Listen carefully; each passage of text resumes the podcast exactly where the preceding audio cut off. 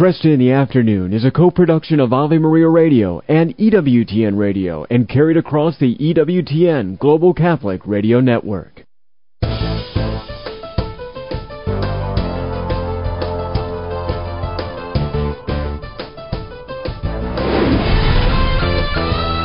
Broadcasting from the studios of Ave Maria Radio in Ann Arbor, Michigan, Al Kresta is ready for conversations of consequence.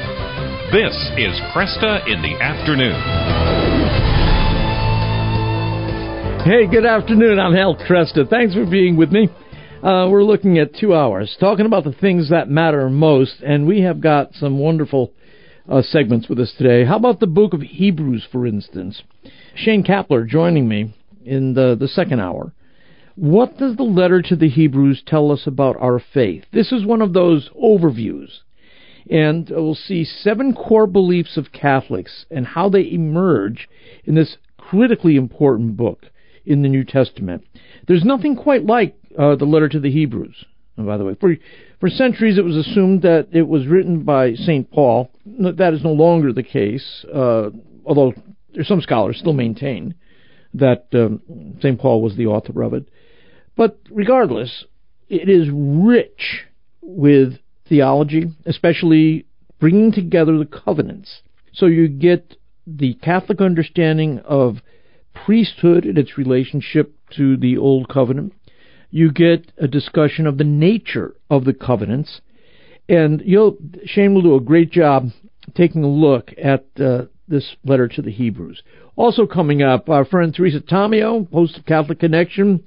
She'll be uh, going in October, although I don't wait till October. She's got a wonderful pilgrimage coming up. It's the uh, Living La Dolce Vita. It's her wonderful tour of Italy, following in the footsteps of St. Padre Pio, St. Maria Goretti, uh, and many more. And in this particular pilgrimage, they actually go to both coasts of Italy. So it's it's going to be a great time. She also leaves a lot of breathing room too on these pilgrimages, so you can kind of absorb uh, what you're seeing. Also coming up on today's program, uh, Jimmy Mitchell joins us. Uh, Letting Beauty Speak, drawing on a passage from the book of Ecclesiastes, where we read how God has made everything beautiful in its time. Well, how do we keep this in mind in a rather ugly and noisy world? And then we'll look at Dietrich Bonhoeffer's Lent, the great Lutheran theologian and martyr. We'll look at his Lenten message for Catholics. Ken Craycraft, Chair of Moral Theology at Mount St. Mary Seminary, joining us for that. But first, let's get to today's headlines. Thanks, Al. Good afternoon, everyone. This is your Ave Maria Radio News for Friday, March 1st. It's the Feast of St. David of Wales. Today's news brought to you by Visiting Angels, providing loving care and assistance for seniors in need at visitingangels.com. The two largest pharmacy chains in the U.S. will begin selling abortion pills as soon as this month. Walgreens and CVS will start selling mifepristone at certain pharmacies in states where it's legal to do so. According to separate statements, the FDA certified both chains to dispense the pill. The largest wildfire in Texas history is growing and isn't being controlled. NBC's Morgan Chesky is in the Texas Panhandle with the latest. This Smokehouse Creek fire, now exceeding more than a million acres, not only makes it the largest wildfire in Texas state history, uh, but it's also covering a larger area than the last 20 California wildfires. The Smokehouse Creek fire started Monday north of Amarillo and has scorched over a million acres. Yesterday, it spread into Oklahoma, where it has burned over 30,000 acres.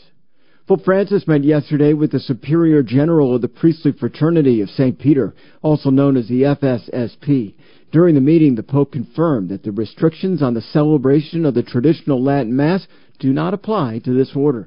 The February 29th meeting came amid a broad crackdown on the celebration of the traditional Latin Mass in 2021. The U.S. will begin airdrops of humanitarian aid into Gaza. The humanitarian situation has become dire on the Gaza Strip as Israeli forces continue operations in the region. And Russian opposition leader Alexei Navalny has been laid to rest in Moscow. A funeral for the vocal critic of Russian President Vladimir Putin was held today, two weeks after he died in prison. Thousands of mourners attended the service. From your AveMariaRadio.net news desk, I'm Steve Clark.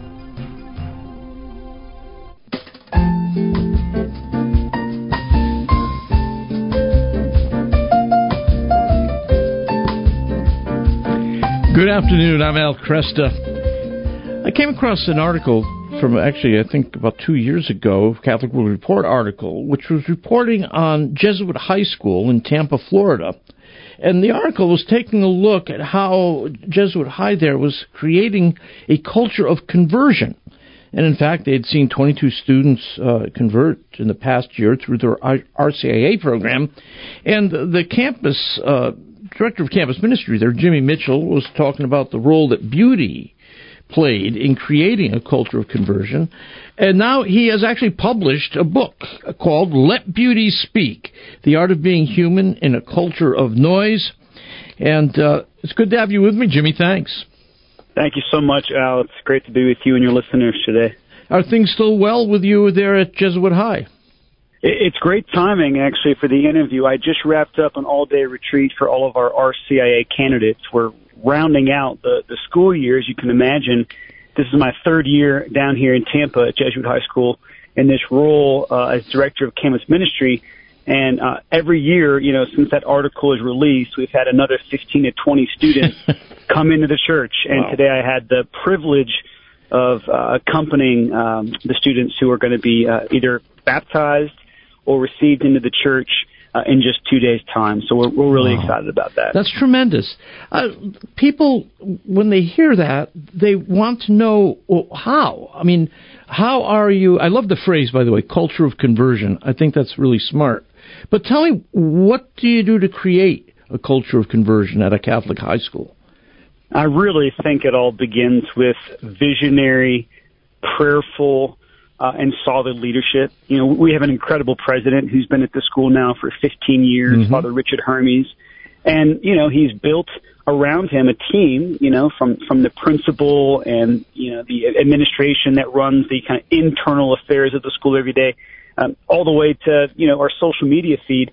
You can see Christ is clearly on the throne of our campus. And, you know, we're a big sports school and our academics are top notch, but mm-hmm. the young men who come in as freshmen uh, invariably have some profound encounter with the Lord, whether that's in a theology class, which happens every day, or uh, a pretty intense retreat that happens at least once a year, or one of our summer pilgrimages or mission trips, or even an all school mass in our gorgeous, uh, newly renovated chapel. I mean, this thing is, is five years old, but it looks like we picked it up out of Rome and plopped it down in Tampa. and we start every day inside that chapel. So there's a lot of opportunities for these young men to encounter the love of God and be really transformed by it. I mean, it does. It sounds like you're really consistent in uh, having uh, that you're actually building uh, for a very clear purpose, and that is to enable uh, young men to encounter Christ in a variety of different ways. Uh, tell me about the role that beauty plays in all this. Well, I already hinted at the chapel. I had a young man come in to my office there in campus ministry. Uh, must have been about a year ago, right after we installed four brand new statues of the evangelists that had all been commissioned in Florence. So we're talking Matthew, Mark, Luke, and John, and the four highest points of the chapel above all of the side altars, by the way, that are dedicated to great Jesuit martyrs. I mean, it's an all boys school, right? So we have the sure. most gruesome martyrdom scenes we could find, yeah. and we put them above all of these side altars to inspire the young men in heroic virtue, to inspire them in their own lives of faith. So this this senior walks into my office and it looks like he's about to cry, and he says, "Mr. Mitchell, ever since those statues were installed, Uh, I've just had this desire for God and this desire for prayer, and I've never felt that before in my entire life. And, you know, it was a campus minister's dream. He basically walked in and said, Can you teach me how to pray? Yeah. And it was oh. the images and the statues and, you know, just the, the beauty of the chapel that ultimately turned his heart towards the divine, towards the transcendent, and gave him what was clearly a, a, a prevenient grace uh, to to want to know how to speak to God and to hear God's voice. So, you know, that's one example of many where beauty can even reach into the heart of a of an 18 year old young man and and bring him to the Lord. Where did the students come from? Uh, what kind of backgrounds do they have?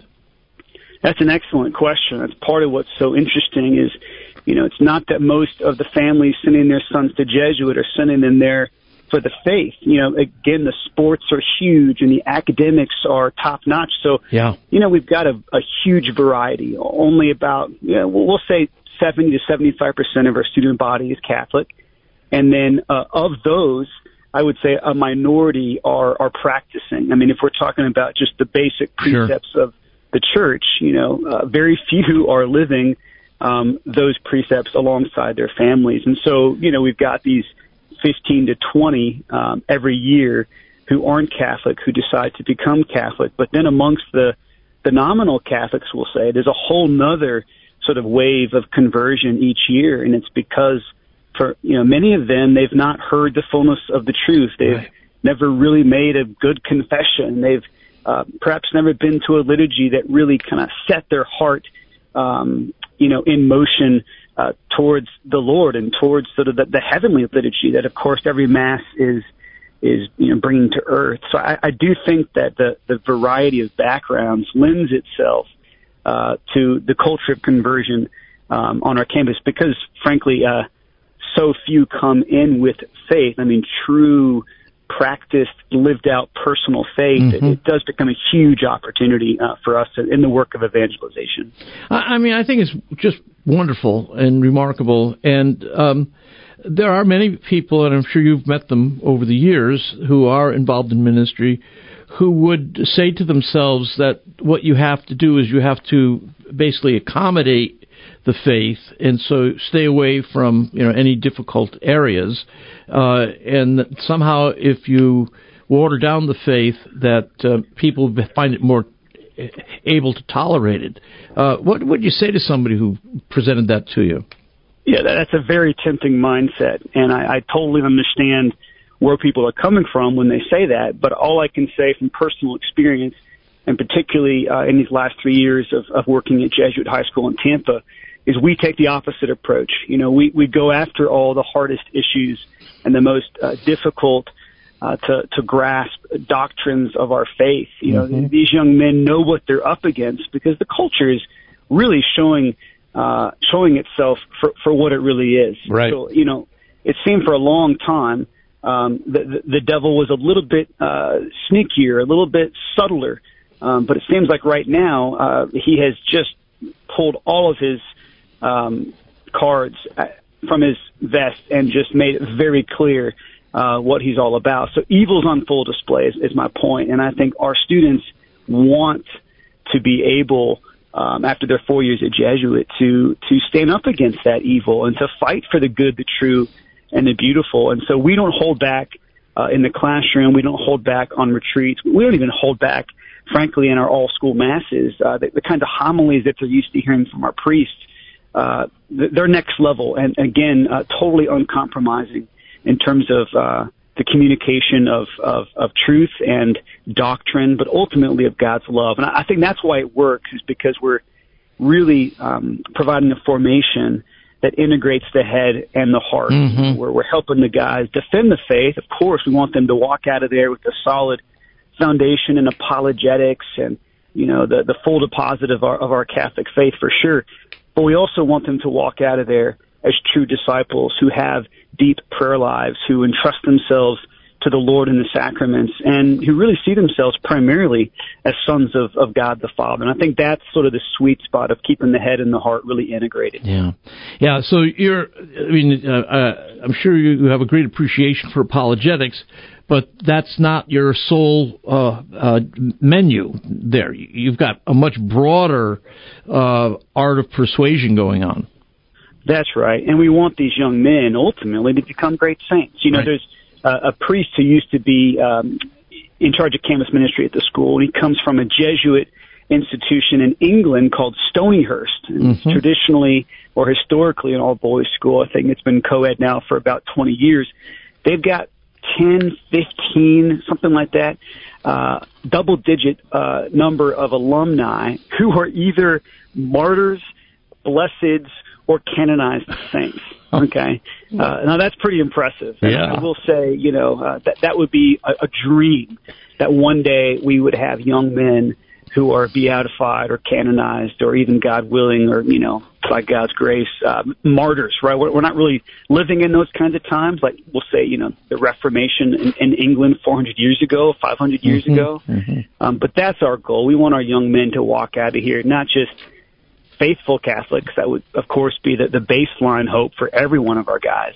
But ultimately, we're empowering them to be saints and to transform the world, to transform their college campuses, their future families, if they're called to the priesthood, their future parishes.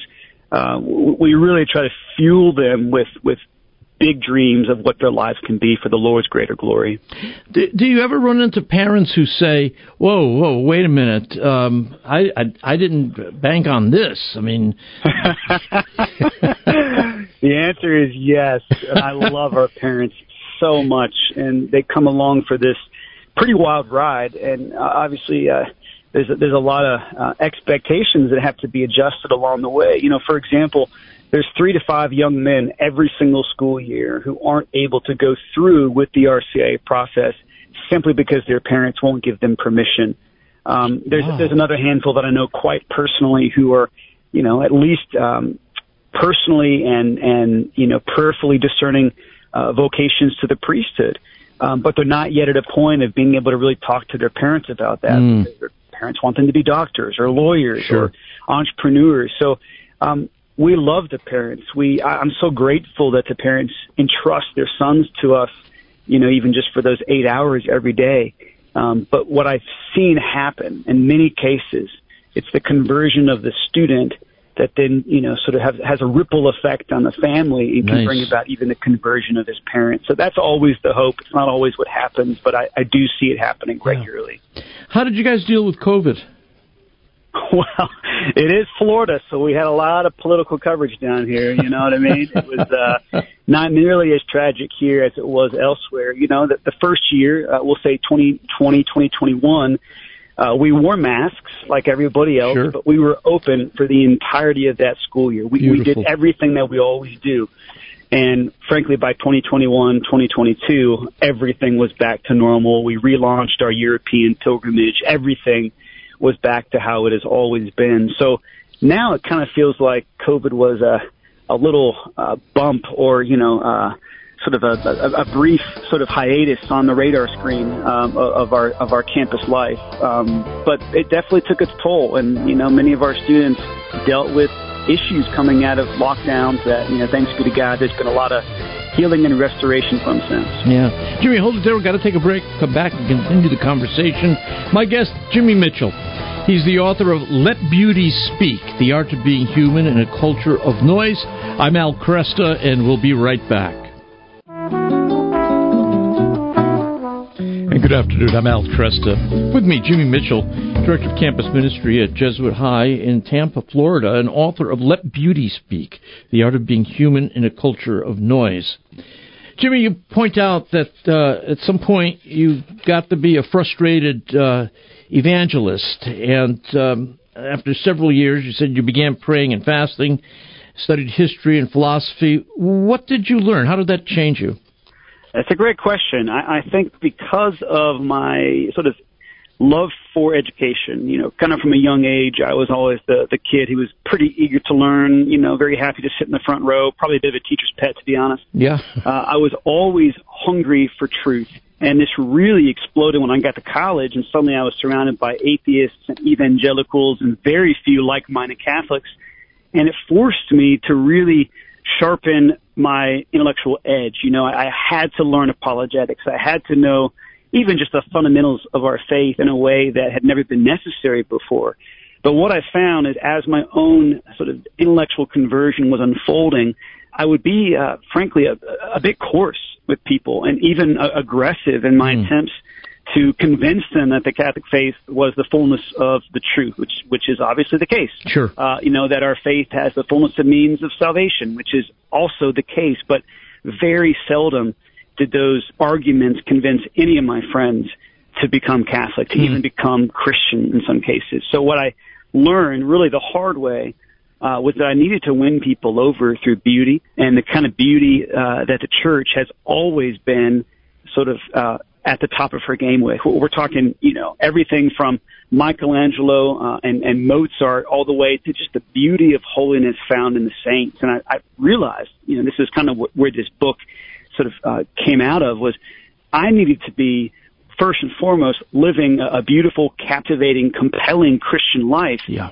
that made people ask me the questions, you know, yeah. where I wouldn't even have to to step into sort of that that awkward fray and and offer you know some teaching of the church out of the blue on a street corner uh, or next to somebody on an airplane, but but rather to to have the kind of look in my eyes, the kind of joy about me, the kind of heroic virtue that we know uh, is you know part and parcel of of being uh, a saint or aspiring towards towards holiness. And so that's my way of saying that it was really over and over and over again the the, the beauty of the church in her art and the beauty of holiness found in the saints that led to my own deepening of conversion and we'll say softening of heart. Yeah. But also it led to the conversion of so many people around me. And uh, while, wow. while truth is truth and it sets us free and it's ultimately a person named Jesus Christ and he's the savior of us all, truth without beauty, uh, it, it can be very cold and it can be very um, you know, ineffective, particularly in an age like ours, which is so fraught with relativism. Yeah. I think it was Benedict XVI that said something to this effect that the final apologetic is really the lives of the saints. That's right. Yeah. Yeah. That's right. And that's what this book really is. Let, Let Beauty Speak is a call to arms for all of us to, to be the saints that, you know, our particular era is desperate for us, crying out for us. So, you know, it's simply divided into 10 chapters, 10 principles mm-hmm. that help cultivate this art of being human, that help each of us to live beautiful lives, you know, with, with obviously, again, uh, all the truths of our faith undergirding how we live, but ultimately beauty being at the forefront, uh, which uh, is really the very, you know, transcendental or as you put it, the very apologetic that our times, I think, so need. Yeah. You start out with the principle of wonder, and um, that's a great place to begin because we are so uh, chronically distracted uh, constantly by uh, our, our, phones, uh, by all kinds of screens. How do we recapture uh, that sense of wonder that also leads to humility? It's amazing because I asked that same question of some of our high school guys today on this retreat, and I said, you know, what, what does it mean to live with childlike faith? And one of one of them, he's a freshman, so he's 15 years old. He, he raises his hand. He says, "Well, it, it means to have wonder and, and awe, you know, uh, which is that that spirit of of a child that is ready." Uh, for every moment to be an encounter with uh, with goodness, with glory, with adventure. The problem is right now, you know, uh, from our phones to um, just the political sort of climate that we're living in, to the, the, the media being what it is. Everything is just so um, constant, and it's and it's as you put earlier, it's it's a torrent of just you know ceaseless noise yeah. that we're having to navigate, that we're having to make sense of, and you know until we put our phones down and until we step out of our city life or even comfortable suburban lives and sort of get out into the beauty of creation or step into a you know, a, a museum where there's beautiful, captivating artwork, or, or, you know, we stand atop a mountain range, we look at a sunset, we hold a newborn child in our arms. You know, until we allow ourselves to stand in awe, uh, we'll just continue to go the way of the world. And, mm-hmm. you know, that's what's sad. If we don't have wonder, if we don't have awe, we won't even perceive the beauty around us. We won't even find God's glory in the ordinary. Uh, we'll probably become like most people that we, we know, which is cynical and a little uh, sad and just mm-hmm. kind of like waiting for the next weekend or next vacation to roll around. But God wants so much more for all of us. Yeah. You talk about freedom too, and you tie it to joyful self mastery and virtue. Elaborate on that for me.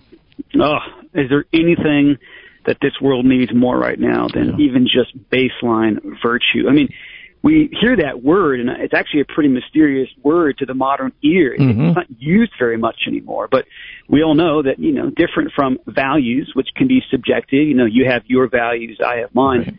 Virtue is, is rooted in objective truth. And by extension, it's the only way to interior freedom, to that joyful self mastery that you just referenced. And, you know, whether we're talking about freedom fighters, you know, of days gone by or, you know, the heroic martyrdoms of, you know, St. Maximilian Kolbe or, or Edmund Campion for that matter.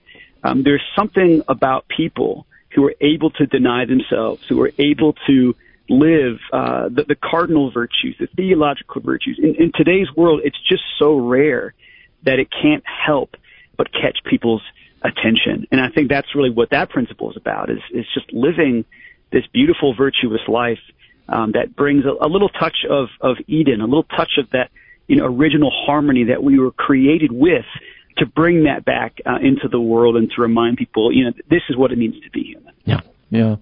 You got uh, a boys' school there. Friendship play an important part in their disciple making.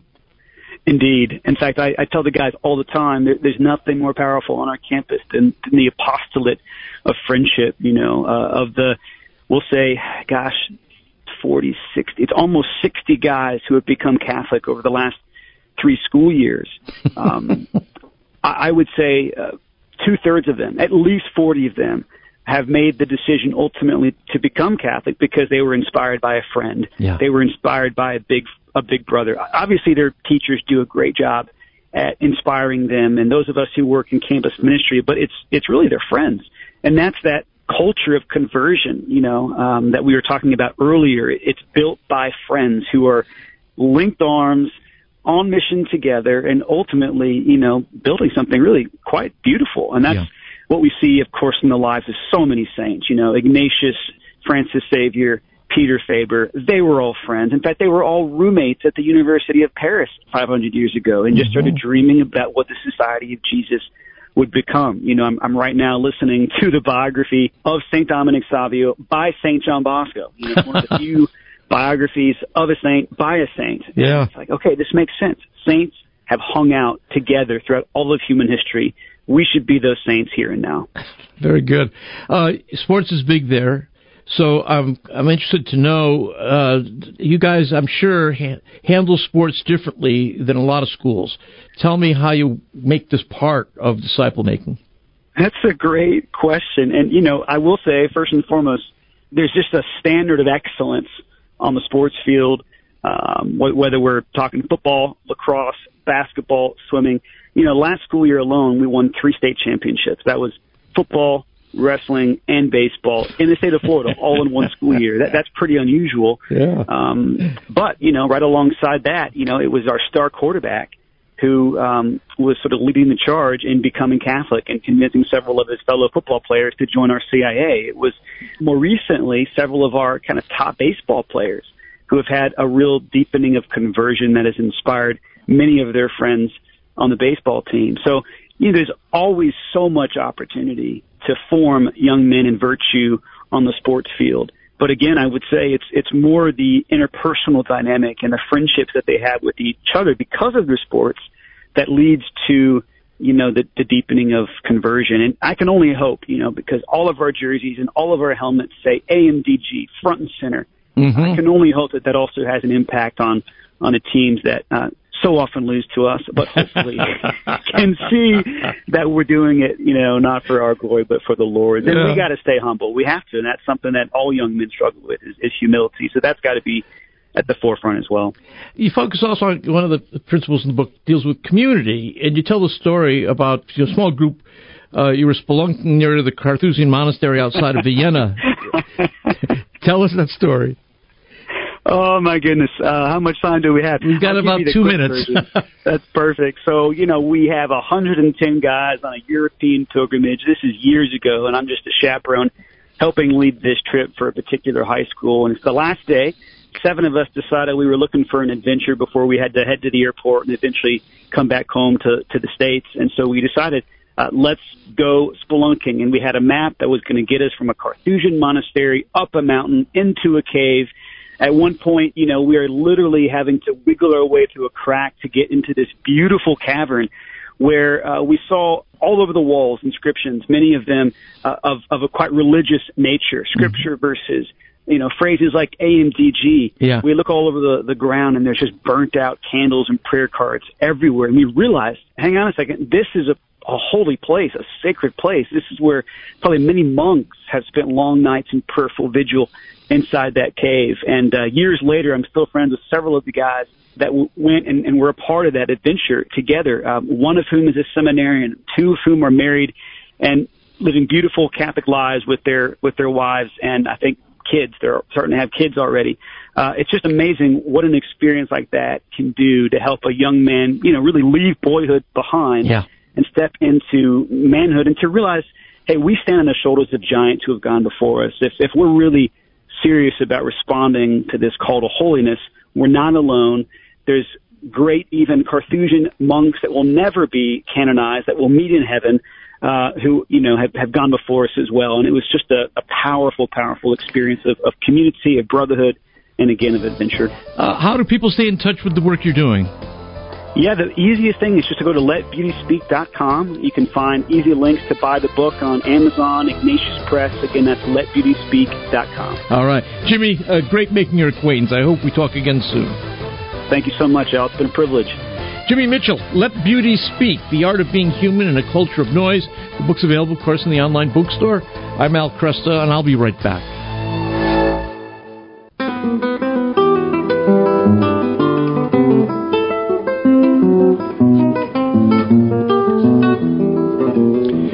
Afternoon. I'm Al Kresta. One of the 20th century's uh, great and heroic Christians was the Lutheran theologian Dietrich Bonhoeffer uh, he ended up being executed right at the very close of the Second World War upon Hitler's direct uh, command.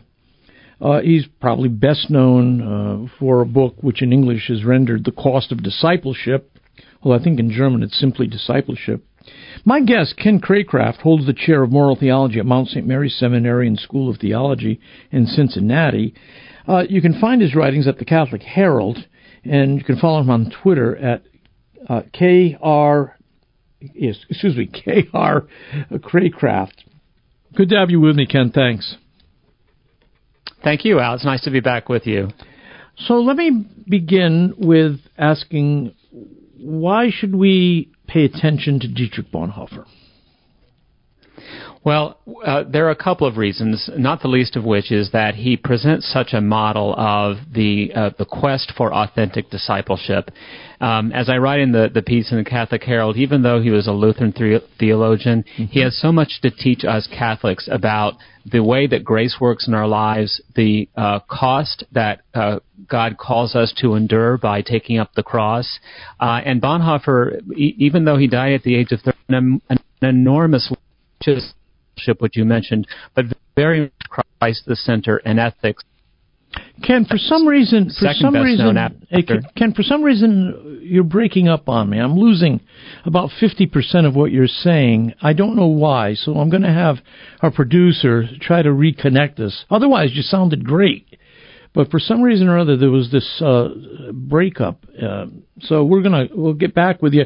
Uh, really want to hear what you're having to say. Again, Dietrich Bonhoeffer one of the heroic figures, uh, Christian figures of the 20th century. And I should mention that in Mark Riebling's book, Church of Spies, the Pope's Secret War Against Hitler, uh, in which he talks about uh, the role of Pius XII in uh, the resistance to Hitler and even assassination plots of Hitler. Uh, Bonhoeffer shows up in that book in conversation with a number of Catholic figures, and it's clear from the portrayal of Bonhoeffer in Church of Spies that he was uh, was thinking very deeply. In fact, his doctoral dissertation dealt with the idea of the communion of saints.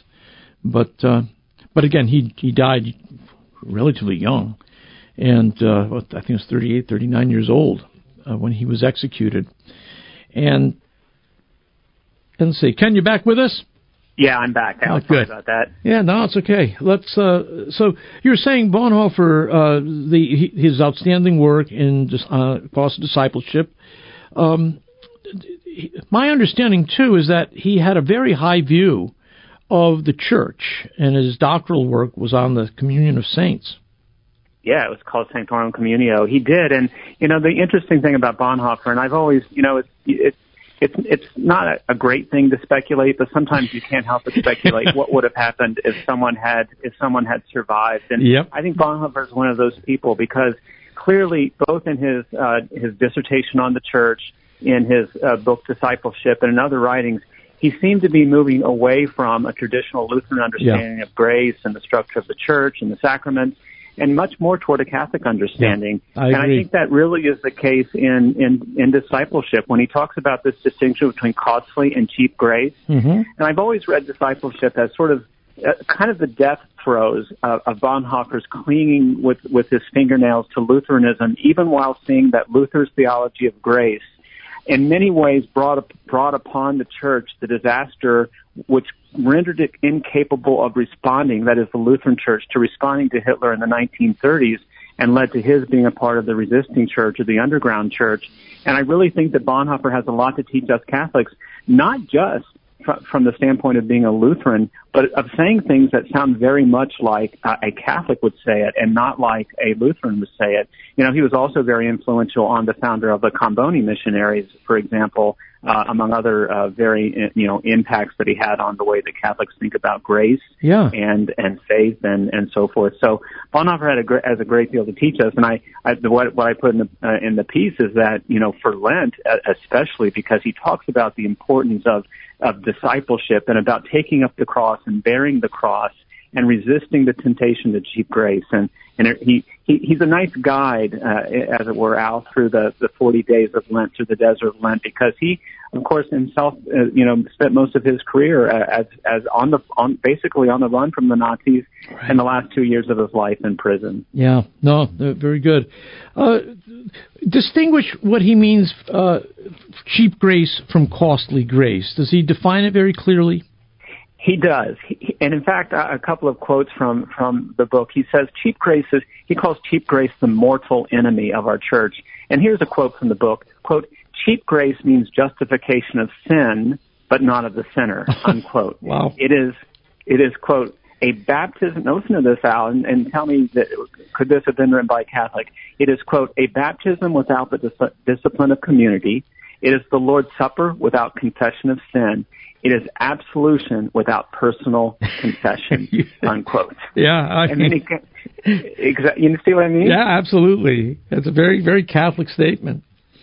yeah, and then he goes on to say, cheap grace is grace without discipleship, without the cross, without the living incarnate Jesus Christ. And he, he contrasts this with what he calls costly grace, which causes, which calls us to take up the yoke of Christ. But it's so beautiful the way he states it out because he says it's costly because Jesus says to take his yoke. It's grace because Jesus helps us bear the yoke. And if we think about that imagery of bearing the cross with Christ, we're also drawn into what I think is the most profound and important thing that Bonhoeffer says in discipleship, and that is when we are called to die with Christ, we are called to participate in the cross in the same way he did. And I think the most profound insight that he gives us is that that requires us to be forgiving of others. Yeah. Because after yeah. all, that's what the cross was, our forgiveness. And he says, we, he actually says, we bear the burden of others. We bear the sin of others. And we're called to forgive others in order to, to bear that sin. And it, and it, again, for, for, for our Christian lives, it's very important, but for Lent as well, it's, I think it's a profoundly important message. Yeah. Uh, he is held up as one of the great heroes of 20th century uh, Christianity. Uh, and uh, I, I'm sure that he is also well appreciated within the Lutheran uh, tradition as well. But uh, I'm just curious: have have people pointed out to you that uh, Bonhoeffer, at least in certain of his writings, really sounds more Catholic than he does Lutheran? I, I haven't seen a lot of people write about it. I yeah, know that, okay. uh, for for instance, Eric Metaxas wrote a, a giant biography yeah, of him, and, I, and he I read that when does, it first came out. Yeah. Yeah, and he does his best to to say no. Bonhoeffer was not moving toward the church. Bonhoeffer right. was a solid Lutheran. But even in discipleship itself, he when he talks about cheap grace and costly grace, he brings up Luther. But but I think it's an attempt to try to save Luther from himself, and I don't think he quite does it. Mm-hmm. You know, I, I actually what I thought you were going to ask me is about um, some of the uh, some scholarship uh, reading his letters and papers from prison. He wrote he he was ma- he was able to smuggle out through sympathetic guards a great number of letters uh, and, and papers and writings when he was imprisoned. And some of those articles and letters are very, very reminiscent of the diary of St. Teresa of Calcutta.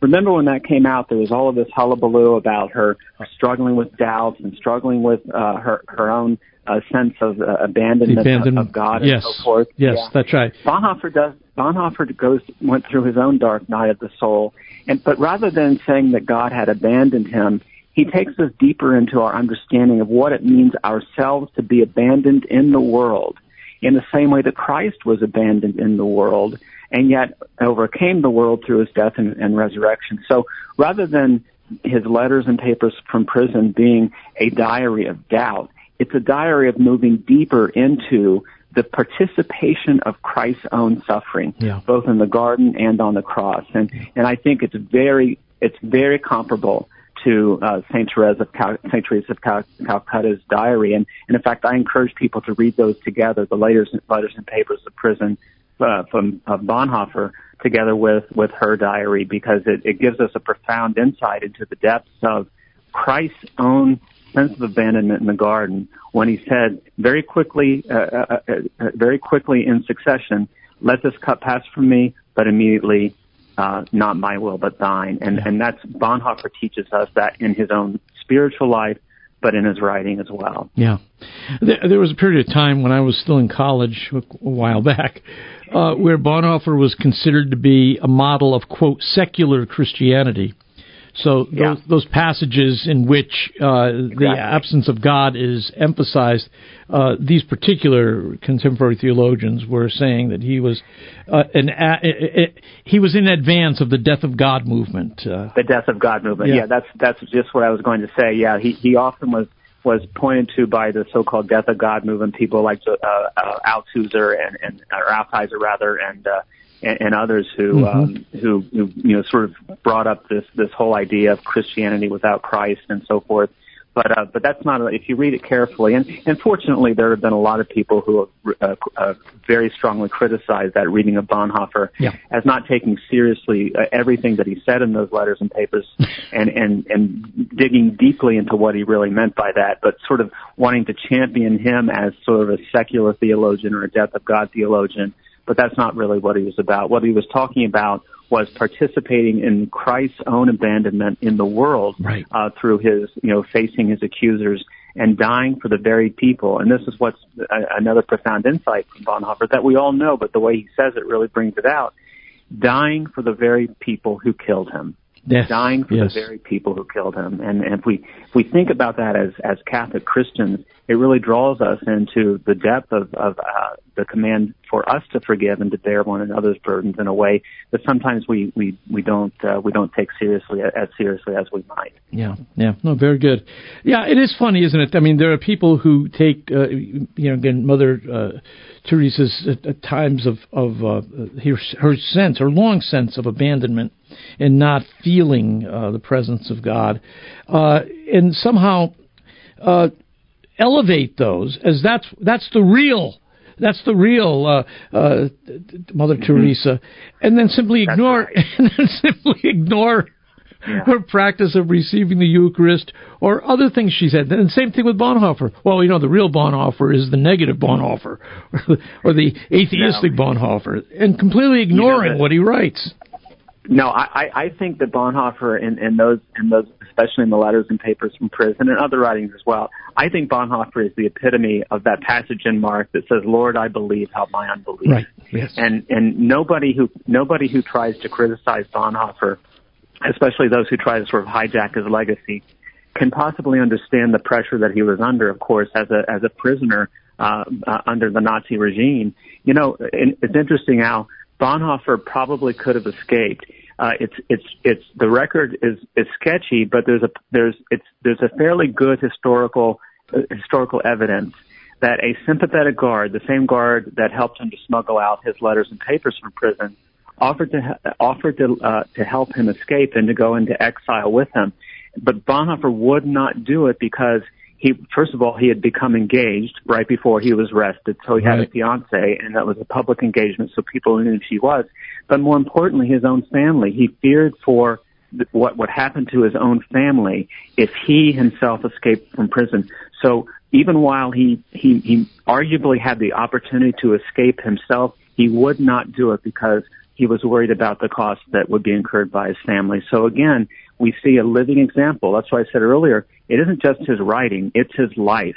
That is such an example for us, for us Christians. And, you know, you began, you, we began, you began by asking me, you know, what we Catholics can learn. And, and one of the things that, that, I said we can't speculate, but certainly uh, whether or not whether or not you know he was moving ecclesi- uh, in terms of his, his ecclesiastical identification, there isn't any question whatsoever that we can mine deep Catholic thought uh, from this uh, yeah. from this uh, you know great Lutheran thinker. Yeah, yeah, I agree with you 100. percent You mentioned letters and papers from prison, and I assume you would uh, recommend Cost of Discipleship as well. Yeah, uh, it's just called discipleship under the new translation. The new translation, right? Yeah, and then Christ the Center is a, is a third one, a very very good short book, Christ the Center, which I also recommend very highly uh, if somebody wants to read more deeply into Bonhoeffer. Ken, thanks so much. Great talking with you. Thank very you, helpful. Great to be with you. Same here. Take care. Ken Craycraft, uh, it's a really a fine article which we'll have available for you in the uh, Kresta Guest Archives today. Dietrich Bonhoeffer's Lenten Message to Catholics.